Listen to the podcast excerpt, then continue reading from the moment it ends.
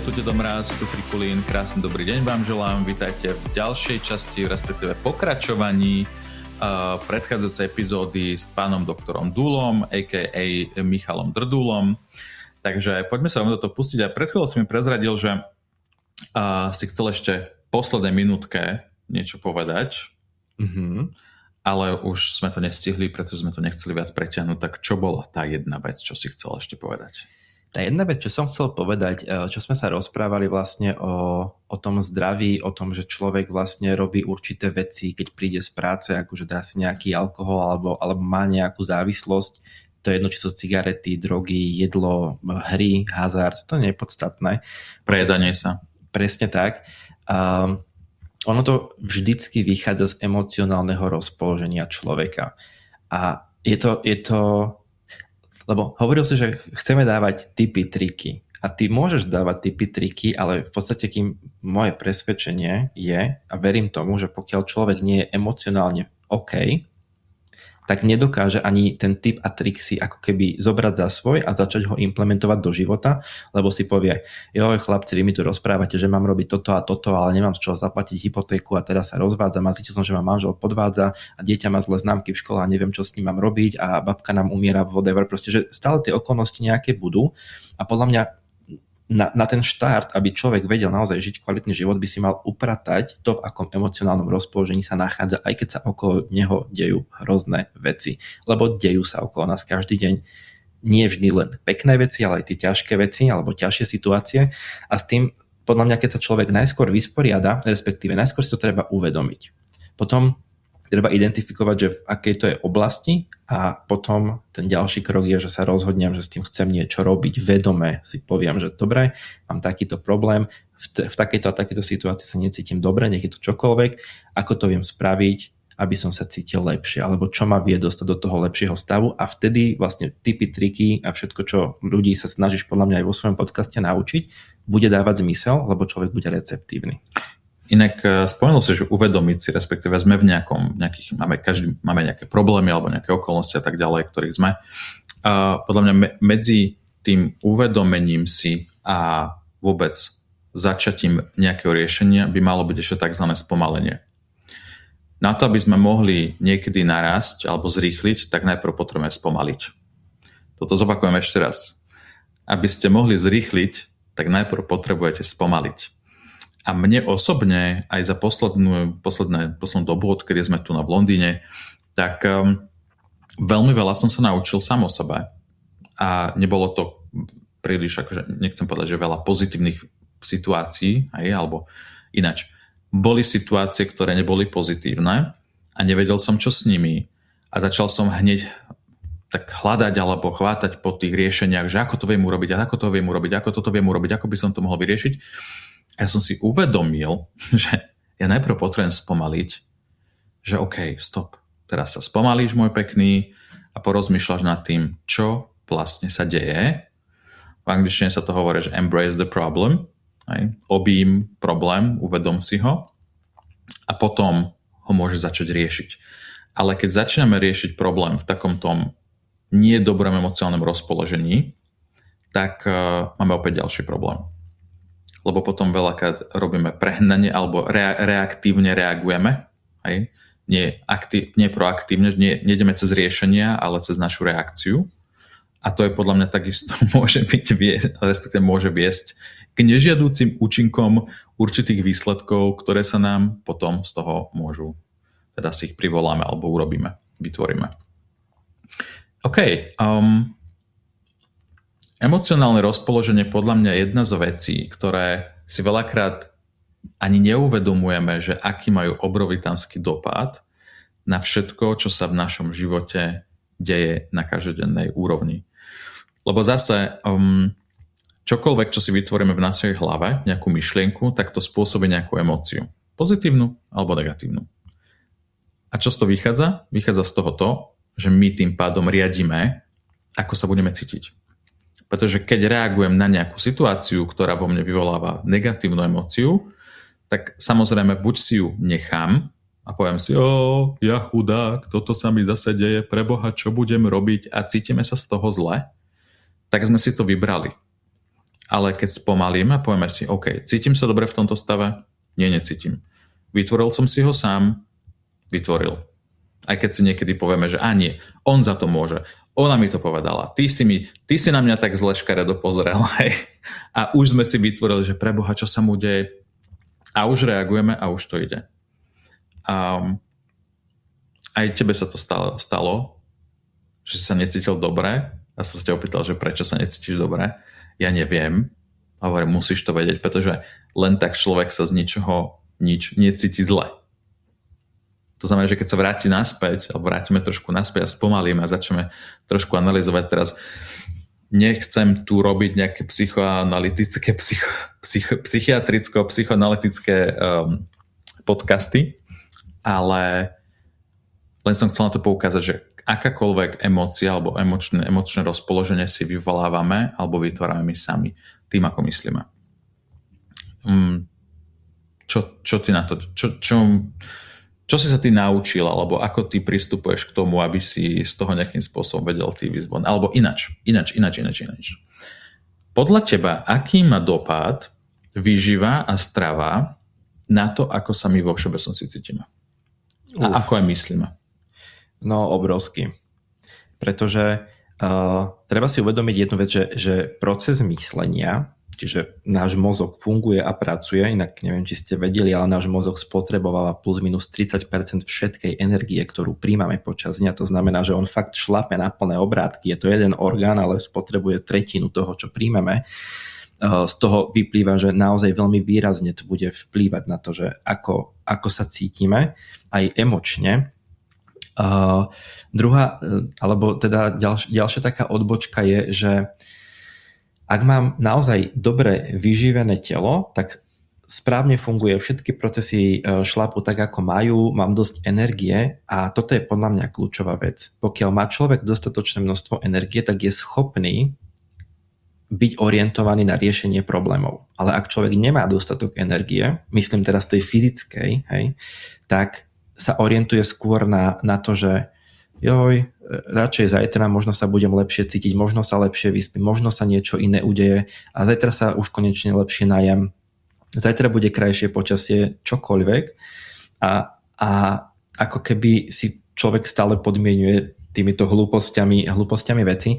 Uh, ďalšia vec, to, to a stravovanie ako také má veľký vplyv, na to už sa dneska vie, že, že to, čo jeme, prechádza našim tráviacim traktom, črevami. Vieme, že čreva sú veľmi priamo prepojené s našim mozgom, čiže ak máme disbalans aj v tejto oblasti, je to veľmi široká téma, hej, takže nechytajte ma prosím vás za slovíčka, ale vo všeobecnosti, ak mám disbalans v rámci trávenia a nemám to trávenie v poriadku, tak aj môj mozog funguje inak.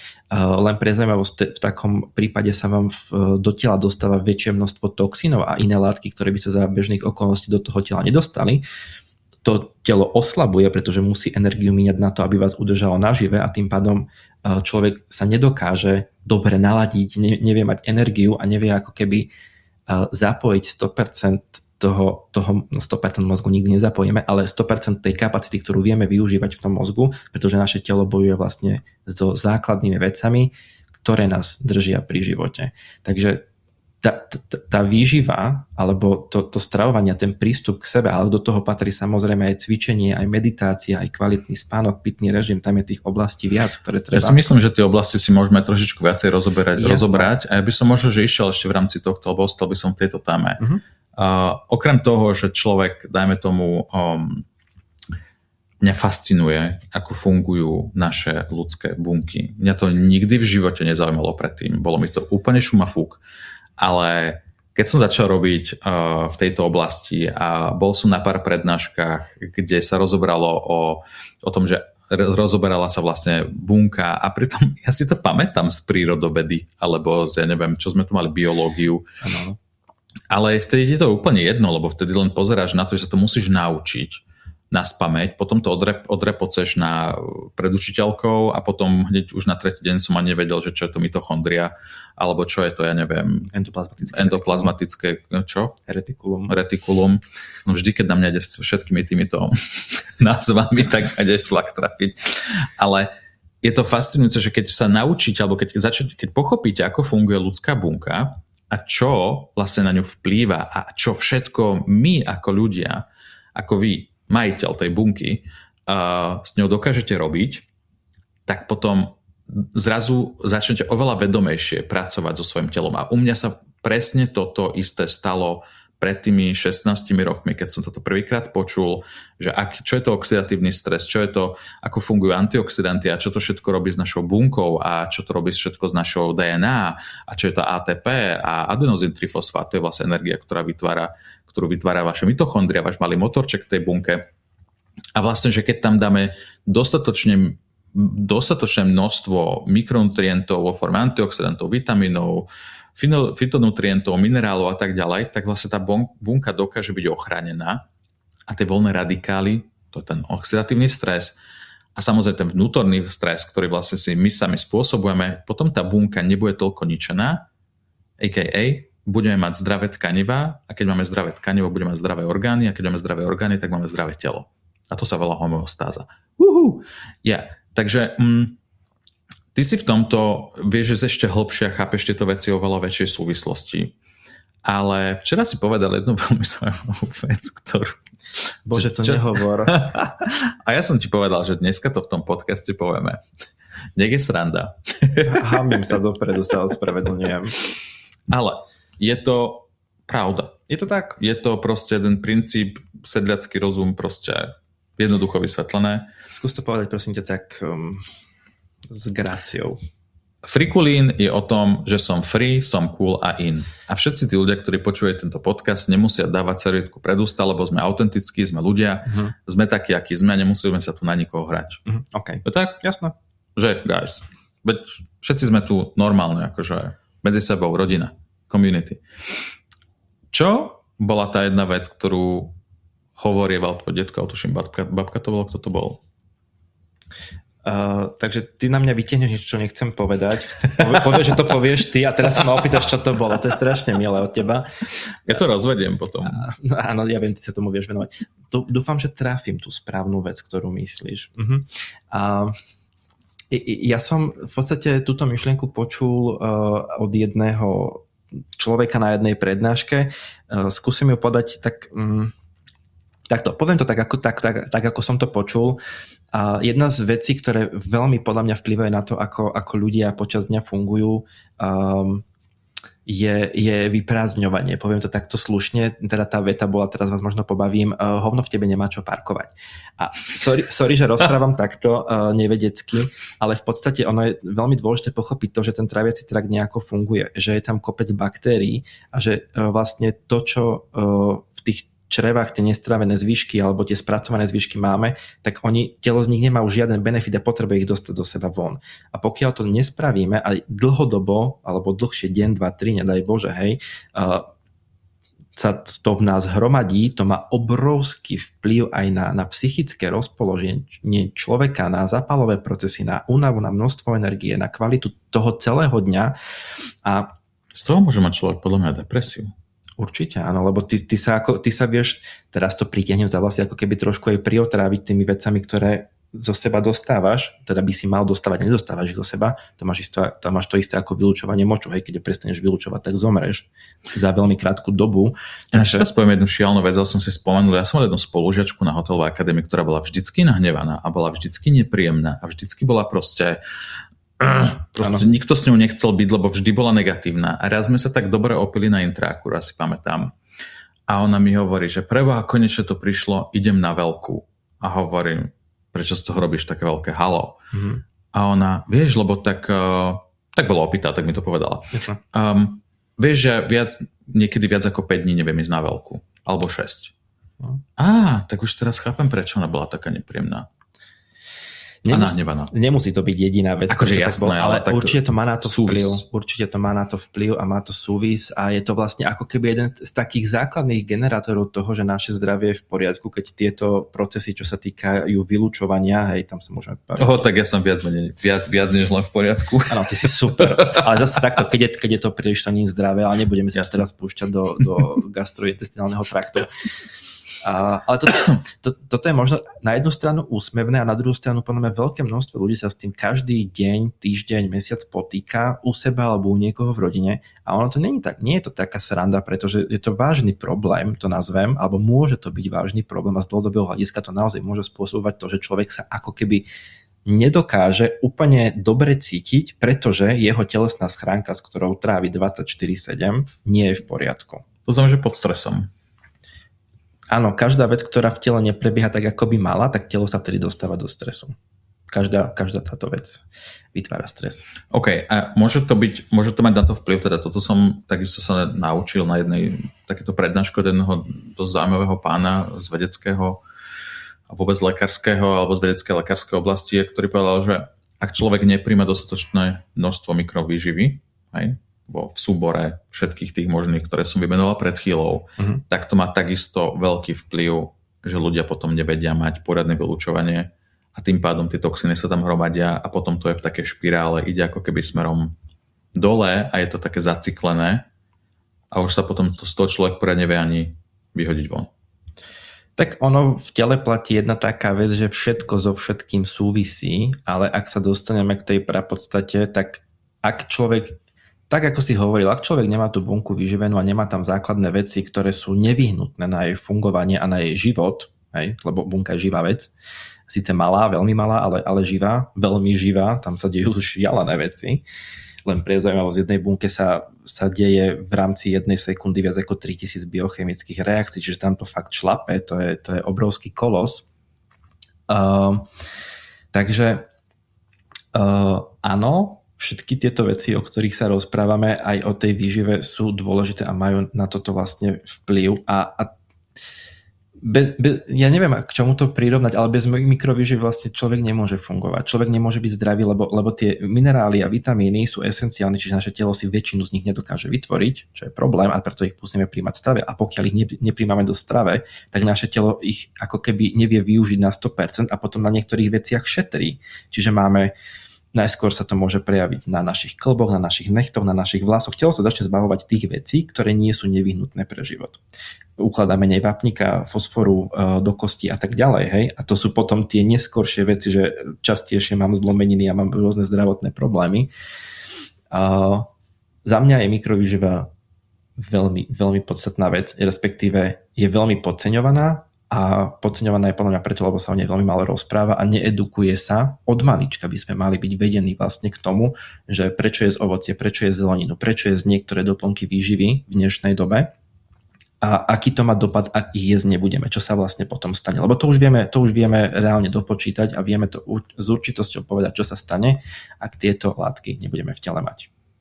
V tomto podcaste sa trošičku viac točíme, ako vidíte, okolo zdravia ale urobím si s Michalom vlastne takých viacej epizód a pôjdeme cez všetky tieto oblasti tak postupne, uh, kde sa podľa mňa človek vie dosť veľa vecí naučiť.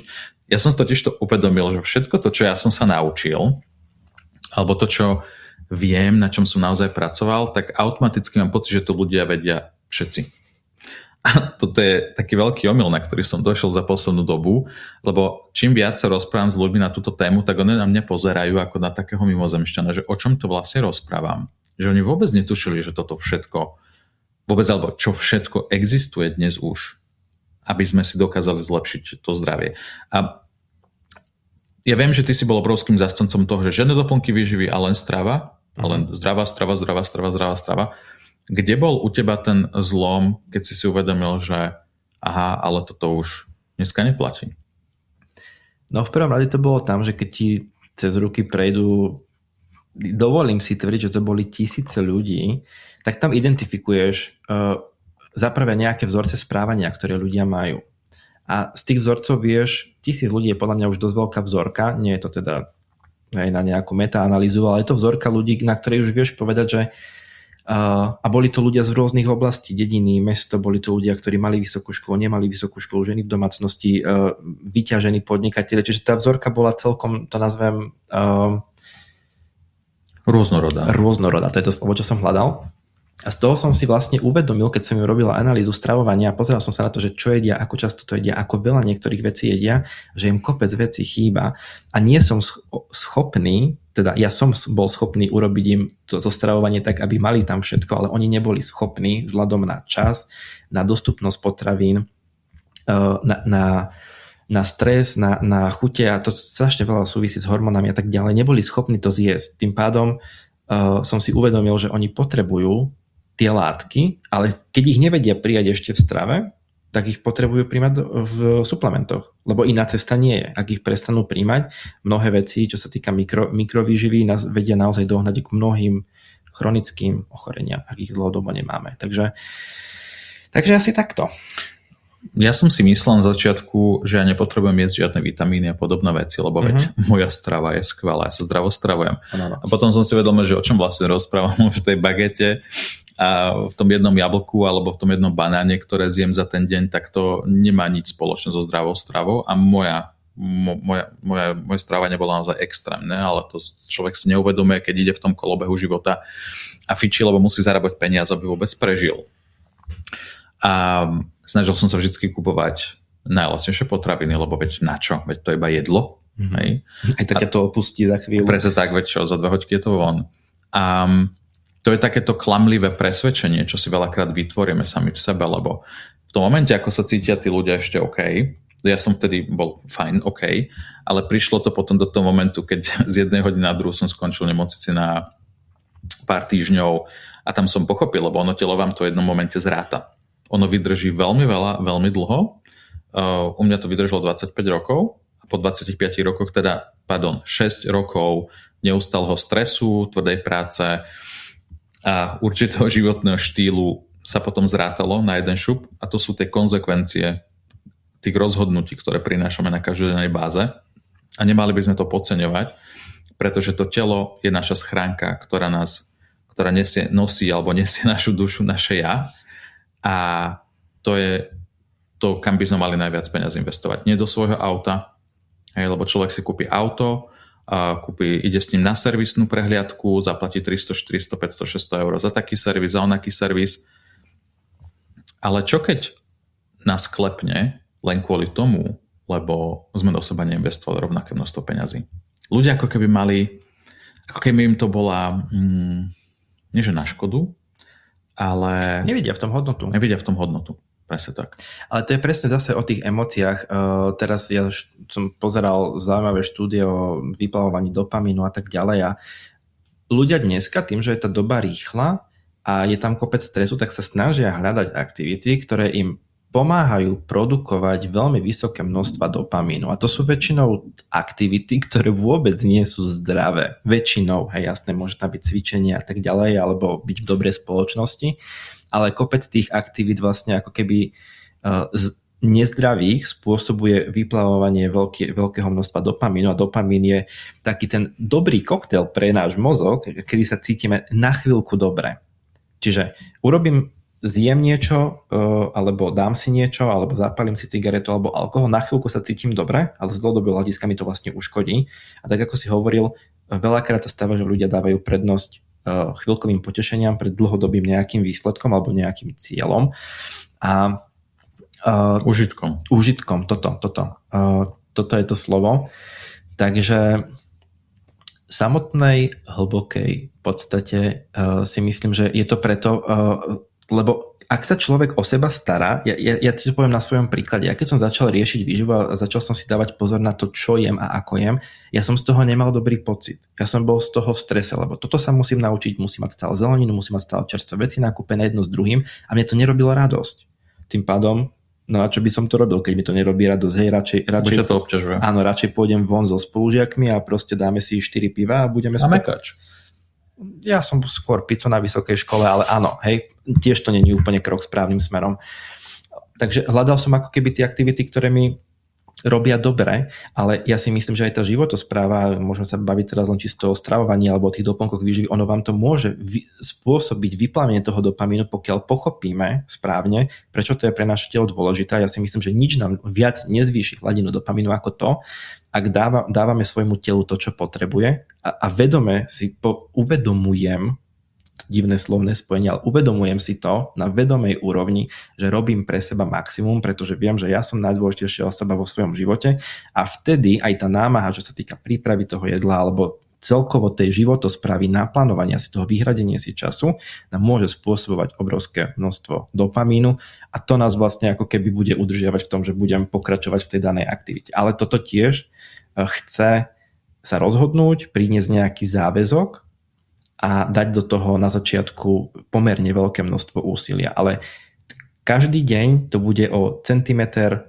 dva jednoduchšie a stane sa to súčasťou každodenného života a uvidíte, ako sa vám potom zmení vaše rozmýšľanie, vaša energia, budete mať úplne iné kreatívne myslenie, budete ochotní sa s ľuďmi stretávať, budete ochotní ľuďom pomáhať, budete oveľa empatickejší a určite eh, budete mať viacej energie na to, aby ste robili dobré veci alebo tie správne veci, ako len byť v tej svojej, nazvem to, depresívnej malej bubline a v nej sa ňúrať a žiť. Úplne, úplne chápem, o, čom hovoríš, lebo v takej tej otupenosti alebo v takom otupenom stave sme dneska veľakrát. Hej. Ja som tam bol tiež a, a počas covidu sme naozaj museli veľmi veľa pracovať na tom, aby sme sa udržali vôbec v nejakom mentálnom zdraví a rozpoložení a v nejakom dobrom naladení sa. A to bolo presne to naháňanie toho dopamínu, že čo je to, čo nás nejakým spôsobom každý deň poteší a robili sme milión ďalších vecí, aj také, ktoré by ma v živote nikdy predtým nenapadli. Ale to každodenné zmýšľanie alebo to myslenie a vôbec to tešenie sa vôbec tých maličkých vecí v kombinácii so zdravou stravou a ja teraz nehovorím o tom, aby ste jedli len šaláty, ja neviem čo, to je úplná kravina. To nie je zdravá strava. Presne tak. Takže ak chcete náhodou vedieť viacej o tom, ako by malo vyzerať taká tá vyvážená zdravá happy strava, tak môžete tu nakontaktovať doktora Dúla, alebo si naozaj vypočujte jeho podcast, tam uh, rozpráva o týchto veciach. A samozrejme aj ešte bude kopec ďalších epizód. A investícia, podľa mňa takisto ako si veľakrát platíme to naše zdravotné poistenie každý mesiac, určite množstvo peňazí, tak e, je to poistka na to, aby sa vám, ak by sa vám náhodou niečo stalo, tak aby vám ľudia pomohli, alebo teda lekári, alebo tí kompetentní ľudia. Ja mám ale taký lepší nápad, respektíve ja som mal vždy taký lepší pocit z toho, že čo keby som radšej investoval ešte peniaze navyše, aby som vôbec nemusel dojsť k tomu, aby mi tí ľudia museli pomáhať. Pretože dneska, ako náhle sa dostanete pred dvere do nemocnice alebo na pohotovosť. Nechcem teraz ísť do nejakých storiek, že čakám 5 hodín a potom mi napíšu nospu alebo mi dajú nejaký, ja neviem, liek a pošlu ma domov. Um, lebo to nie je pomoc, to je len šup, šup rýchlo, jak na páse. A podľa mňa oveľa väčšia prevencia a hodnotnejšia prevencia je to, keď investujem do svojho tela kvalitnú stravu, kvalitné doplnky výživy, pracujem na tom, aby som bol mentálne zdravý, to znamená, že mám nejaké to pozitívne myslenie, dobre sa cítim, vedome, vedome na tom pracujem.